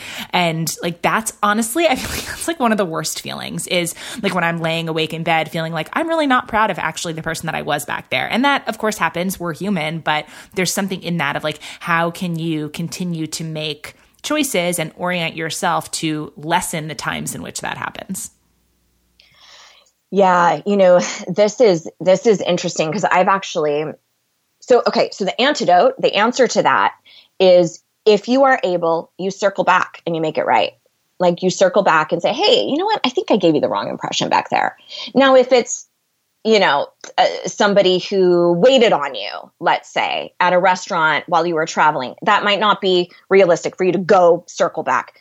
But if you can, I would. I would actually use that as what I like to call the do over, declaring the do over. I'm going to go tell them I think I was misleading or I think I came across in a way that wasn't as authentic as I could have been or was misleading in a way. And that is not about caring about what other people think necessarily. It's about cleaning up how you showed up yeah. for you. And I've had a couple of those situations that I can think of where I behaved in a way that I wasn't proud of. I circled back to two different scenarios and apologized. And they were like, What? What are you even talking about? Like, they didn't even know. Actually, I can think of another one, a third one with my brothers that I was like, Oh, I need to, I really need to apologize. And sometimes it makes people uncomfortable because it's incredibly vulnerable. And I'm like, Hey, I'm sorry about that. um, all three times people were like, what are you even talking about? I don't even, I don't even remember. And that's was uh, even more of a confirmation that that was about me. That was Amy needing to feel good about Amy. And that's it. Regardless if they were like, yeah, that was kind of shitty, or whether they were indifferent, or whether they were grateful and excited. Their reaction could be all across the board. But again, you're responsible for your intention, not your reception. That's another phrase that I say all the time. I can only control who I'm being, my intention. I cannot control how it's being received all over the place, you know? So the other solution or idea is for you to walk through in your mind, either voyeuristically, if you were to watch the scenario again, or you know through a written medium what would you want to do differently? How do you want to consciously decide that going forward here's the way nicole's going to behave going forward. Here's the way amy is going to behave going forward. If another scenario arose like that here's the new game plan. So that you kind of go okay brush yourself off declare the do-over yeah, I've definitely done that. Those kind of writing exercises of, okay, if I'm in this situation again, here's the two things that I want to do differently. Or, and I, but I, and I think that what you're speaking to, and maybe this is a good place to start to wrap up, is this idea that all of this stuff takes practice. Like these are essentially muscles to build and skills to acquire. And that I think part of this idea of, you know, the necessity of speaking up for yourself and that being really difficult is often because I think that it's always, not always, it's often focused on the really big things. Like you have to mm-hmm. stand up for yourself in this like really extreme scenario. And sure, probably that's true, but how are we ever expecting ourselves to do that if we don't practice it in the small ways of the, hey, actually, I think that meme is offensive or hey, you know, that it's, I, I like your, the way that you framed some of these things as stuff that can be practiced practiced in small ways over time in lots of different conversations and situations. And this idea of like, if I want to be a person who you know, acts like fill in the blank, whatever that is for anyone, that like, what would it look like to practice and live that in really small ways and not only expect that we're going to behave the way that we want to behave in the really big, important situation? Because if we haven't been doing that all along, I think that it's foolish to think that we would do it like when it, quote, really counts. That's right Uh, and again, this comes back to the baby step situation. I would say two of the easiest pieces that almost everyone can relate to is telling your hairstylist what you really think, or if you want more cut off, or if you want more, you know, or the color isn't right, you've got to do that. Or sending food back that wasn't what you ordered. Those are so small. But if you are an incredible people pleaser or please start calling yourself a recovering people pleaser.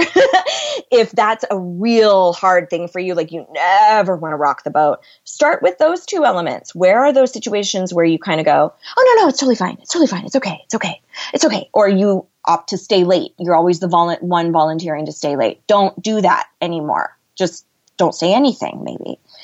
If you tend to be more combative work on your tone of voice, work on how you say those things, work on being a little bit more compassionate or working to understand the other party. Um, yeah so those might be a couple yeah. small things. And paying attention to like where it shows up because the uh, examples you gave about you know sending food back or telling your hairstylist like those things would be no problem at all for me right? And right. yet i think back to the time in the not like super super distant past when i was like you know what? I'm not going to fake an orgasm anymore. That's not something that i'm going to do. And like i've had this conversation with friends since and like that is totally i mean there's this could be a whole other conversation i'm sure but like that falls under people pleasing for sure you oh know? God, that's a good one. I never think about that because i've been partner for so long. Um but yes oh my gosh that's a great example. Please don't do that. Don't nobody do that. That we need to demand. Okay, I'm not gonna. Let, let we'll do another episode that's all about. that's funny. Um, okay, so the way that we uh, wrap these up, which you might remember from last time, is with um, a series of rapid fiery questions. Essentially, all eight guests this season are answering the same seven questions. If you're down to answer seven random questions, let's do it. What's one activity that you can always count on to make you feel good? Ooh, uh, kickboxing. I just started uh, I'm actually going right after this interview. Um, I joined a kickboxing gym and it has been so fun. Let's fast forward five years and you're talking to your future self, or I guess rather, your future self is talking to you. What advice does this future self give you for what to do right now? the first thing I got was invest in the business more, invest, hire more people. Oh, there you go. It's always good. Well, I feel like whatever the first thing comes up is always indicative of something, right? oh, super helpful. Who's one of your favorite people to follow on social media? Oh, uh, Shaun King. He's a political activist. Mm-hmm. Yeah. Um, I think I follow him too on Twitter, I think. Mm-hmm. What's one thing that helps you when you're feeling really overwhelmed and stressed? Marijuana. How do you typically spend the last hour of your day? So, the hour before you go to sleep, what are you usually doing? Um, I uh, I'm usually smoking. I, I usually will have a little toke, and I usually am hanging out with Mr. Smith with my husband usually right before we go to bed. Do you guys have any like nighttime, bedtime, I don't know, wind down routines or anything? Anything that you do where you're like, okay, it's bedtime now? No, we we do have a pretty strict bedtime. We try to go to bed by 10 every night, but really our rituals are are more so right after he gets home from work. So we've got like a little I have a couch in my office that we call the debrief couch. And he gets home from work and we just kind of talk about our days. And we have a couple things we do in the morning. But after that, it becomes like decompressed. Like we can just zone out and kind of let go of the day. Uh, but yeah, yeah, no, no major ritual in it at night. So the next question is about books. Which two or three books, any type of book, any genre, would you say have either had the biggest impact on you or that you find yourself recommending or rereading most often lately? Oh my gosh. Well, definitely you are a badass at making money. Jen Sincero. It's on repeat all the time for me. And most recently, The Relationship Cure by Dr. John Gottman. Just amazing for relationships. So, the last question if you could leave our community, the listeners, with one call to action, what would it be? Maybe a question to ask themselves or a small action to take?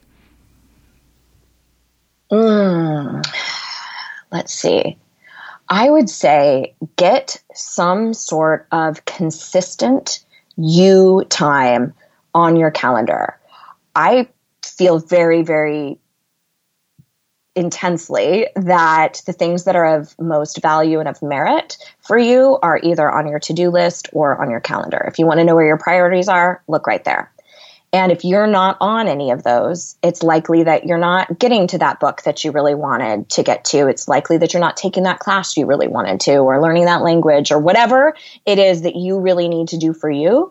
I highly advocate getting you time on your calendar, even if it's like I'm journaling every Tuesday morning, or I'm going to take this personal development class online, or I'm going to start this new audiobook series, or whatever it is where it is specifically allocated into your schedule. that really is the only way that we can create sustained change is if we create habit.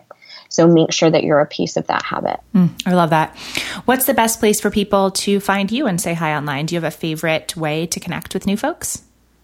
I tend to be the most active on Instagram, which you can find me at the the handle is at the joy junkie but i'm pretty much the joy junkie on all different platforms um, and then the kind of the the hub of all of my work is is my website. You can find all sorts of goodies over there and my podcast and all of that stuff.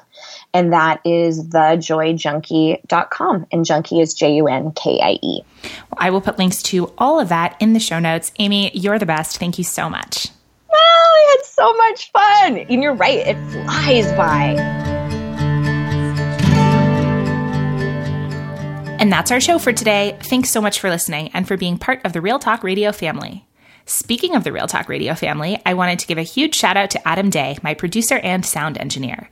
Adam created the music for this show, and he makes everything work and flow and sound way better than I ever could on my own. You can find him and his music, which is awesome, by the way, and his sound editing work at adamday.net.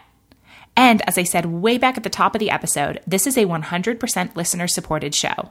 The show is made possible by awesome people like Brittany. Hi, Brittany. Hey. You ready to answer five questions? I'm ready. Tell me what you are totally obsessed with right now. I am totally obsessed with, and it sounds so cliche, um, my self compassion journey that my therapist has encouraged me to to pursue this year. I think that's the best possible answer. Thanks. Um, it's been difficult and enlightening, and I know one of the first things I you for me that I thought when I when I thought self compassion is like, isn't that sort of self indulgent? Isn't that kind of selfish? Um, and she first started me out with this really great um, article by Kristin Neff, the five myths of self compassion, and she actually walks through all of these myths and like the things we tell ourselves, and then how we flip that on its head and realize that self compassion is like actually it's important in our lives because it helps us one take care of ourselves and set boundaries and and generally just be nice to ourselves. You know it's sort of like talking to yourself like you would a friend yeah, I've been thinking about that a lot lately. I mean, not to follow this rabbit hole too deeply, but um, I'm working on um, my book about my Arizona Trail hike last year, and like one of the themes that's coming up so strongly is this idea of like how to be a good friend to yourself. And yes. I think like what you're speaking to is very much in that vein. Yeah. Um, yeah. So the next question, when it comes to money, what's one thing that you purposefully don't spend much money on? And then on the flip side, what's one thing that's a totally worthwhile splurge for you? Money or so what i don't spend too much on um, is honestly um, like food. Like i don't um, indulge by eating out too often i guess i should say. Like obviously i go grocery shopping. I, I, I take care of myself. But i don't um, i'm not going out to eat a lot. I make a lot of things at home. Um, and then the one thing i will i will always find money for is books. Mm-hmm. Yeah. I yeah. I, yeah. Even if it's not there, I'm like sitting and I'm like, okay, so if I, if I pay this here or if I take from there, you know, it, it works out. The books mm-hmm. are bought. totally. If anything were possible, what's one of your big dreams or fantasies? Oh gosh. Um, this is going to be really weird, but I would actually like to, um, go to school to learn to be a mortician. So like learn how to, um, you know, prepare uh, funerals and take care of the decedent and then help the family through and then orchestrate the funerals and, and things of that kind.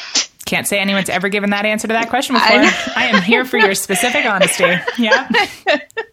that's but that's it. Yeah. That's I'm here for one. that. What's one thing that you would love to do between now and the end of this year? I well, I mean, I, it's it's the thing that I've I've been talking about so much. It's it's going to grad school. So I mean it's a it's a sure thing I am going, but it's I started the application process at the end of last year and it took me all the way through the end of January and I didn't hear back for weeks. And then you have to do enrollment and financial aid. And it feels like it's just been such a long process. So that's honestly, that's what I'm really looking forward to is um, my first quarter at grad school. Yay. And then the last question What's one specific thing that you wish people were more open and honest about? Uh, wow. I'm sorry. You're stumped. You stumped me with this one. uh, um, because you know a few things come to mind, but I, I think the big one is um, like the stigma of mental health. Mm-hmm. And that doesn't just apply to things um, that, that you hear, I don't want to say every day, but what you hear frequently um, people who suffer from anxiety or depression or suicidal thoughts. But I think we also need to consider the flip side of that, where there's you know, um, anorexia and bulimia are, are mental health issues, and addiction is a mental health issue, um, and you know, obsessive compulsive behavior, and just and just all of all of mental health as a whole. I think I think I wish people would talk more about that because uh, I think that there's so many stigmas attached to certain mental health issues um, that people are either afraid to talk about it or they judge so quickly they aren't willing to listen. Mm-hmm. Yeah. I mean, it's even, I think that that's really well said that this idea that even as something, like you said, maybe anxiety or depression, you know, become potentially less stigmatized that that doesn't hold true for everything. Like even like in the eating disorder realm like i think that anorexia is a lot less stigmatized say than like binge eating disorder right? Or like exactly. even like even within the realm of things like some things become sort of like the golden child of mental health and then other things get like at the expense of that get pushed further and further down. Yeah. Uh, yeah and I, I have to agree. And you know it seems like um, sometimes um, certain issues are almost like glorified, yep. and you have to be really careful with how with how things like eating disorders or addiction um, are talked about yeah. as well. I totally agree. I think that's a great point. So Thank you. you're a member of our Patreon support squad, which means that you're one of the people that listeners can thank for making this podcast possible since you make a powerful reoccurring pledge that helps to fund the costs of producing the show each season, for which I'm very grateful. And I would love for you to share two things. First, why you decided to support the show, and then what you love most about being in our little community. I decided to support the show because um, I have been following you for a really long time. I think one of the very first things I read of yours is when you did um, the ball pit for your birthday. if you remember, that was my so, 25th birthday. Yeah, that was yes. 2010. Yeah, it's been a long time. Yep. So I've been reading for quite, following for quite a while. So, um, and I've, I've I've, I feel like I've supported you for a long time, and I think the show is so great. Um, I like that it's community supportive, so there's not ads. It's um, you know we're taking care of our own, so to speak. Um, and then my favorite part of the community probably is the discussions that are actually had in the um, in the actual Patreon community group. Um, one specific is you asked people to you know talk about one thing that they're celebrating and so many people had come out with so many different things from you know starting to run or they got someone got into a phd program you finished your first draft and it was just really it was really so great to see and be encouraged by other people. So i really like those small more intimate conversations with other listeners. Yeah, I feel the same way. Wasn't that so awesome? It's just a thread of yes. people like bragging in the best possible way. I know that like made my heart happy right? for like three weeks. Yeah, me so too. Fun. And like and like the thing and like everyone was just going back and forth like, oh my gosh, congratulations, keep us updated. And that's that was it was that was the best part. I think. Yeah, I totally agree. Um, so the last thing I will ask you to share is um, where you live and maybe maybe like a social media link or something in case folks want to reach out. Oh, sure. Um, I live in Chicago um, actually just a couple blocks from Wrigley Field to, to give people an idea. And I only have one social media. I only do Instagram, and it's Hey Brittany, H E Y B R T N Y. Awesome. Well, thank you. And thanks for joining me for this. And to everyone listening, if you love the podcast, if you want to help keep it going, if you want over 40 hours of bonus content, plus lots of other fun opportunities and extras, just go to patreon.com slash Nicole Antoinette to make your pledge of $8 or more for each eight episode season. Honestly, I can't tell you how much that support means to me, and it'll be so much fun to get to know you better after you've joined our community. Perhaps we can even record a future outro together like this one. That would be awesome. So until next time, here's a big virtual hug and a reminder that we're all just doing the best we can, and no matter what, we're in this together.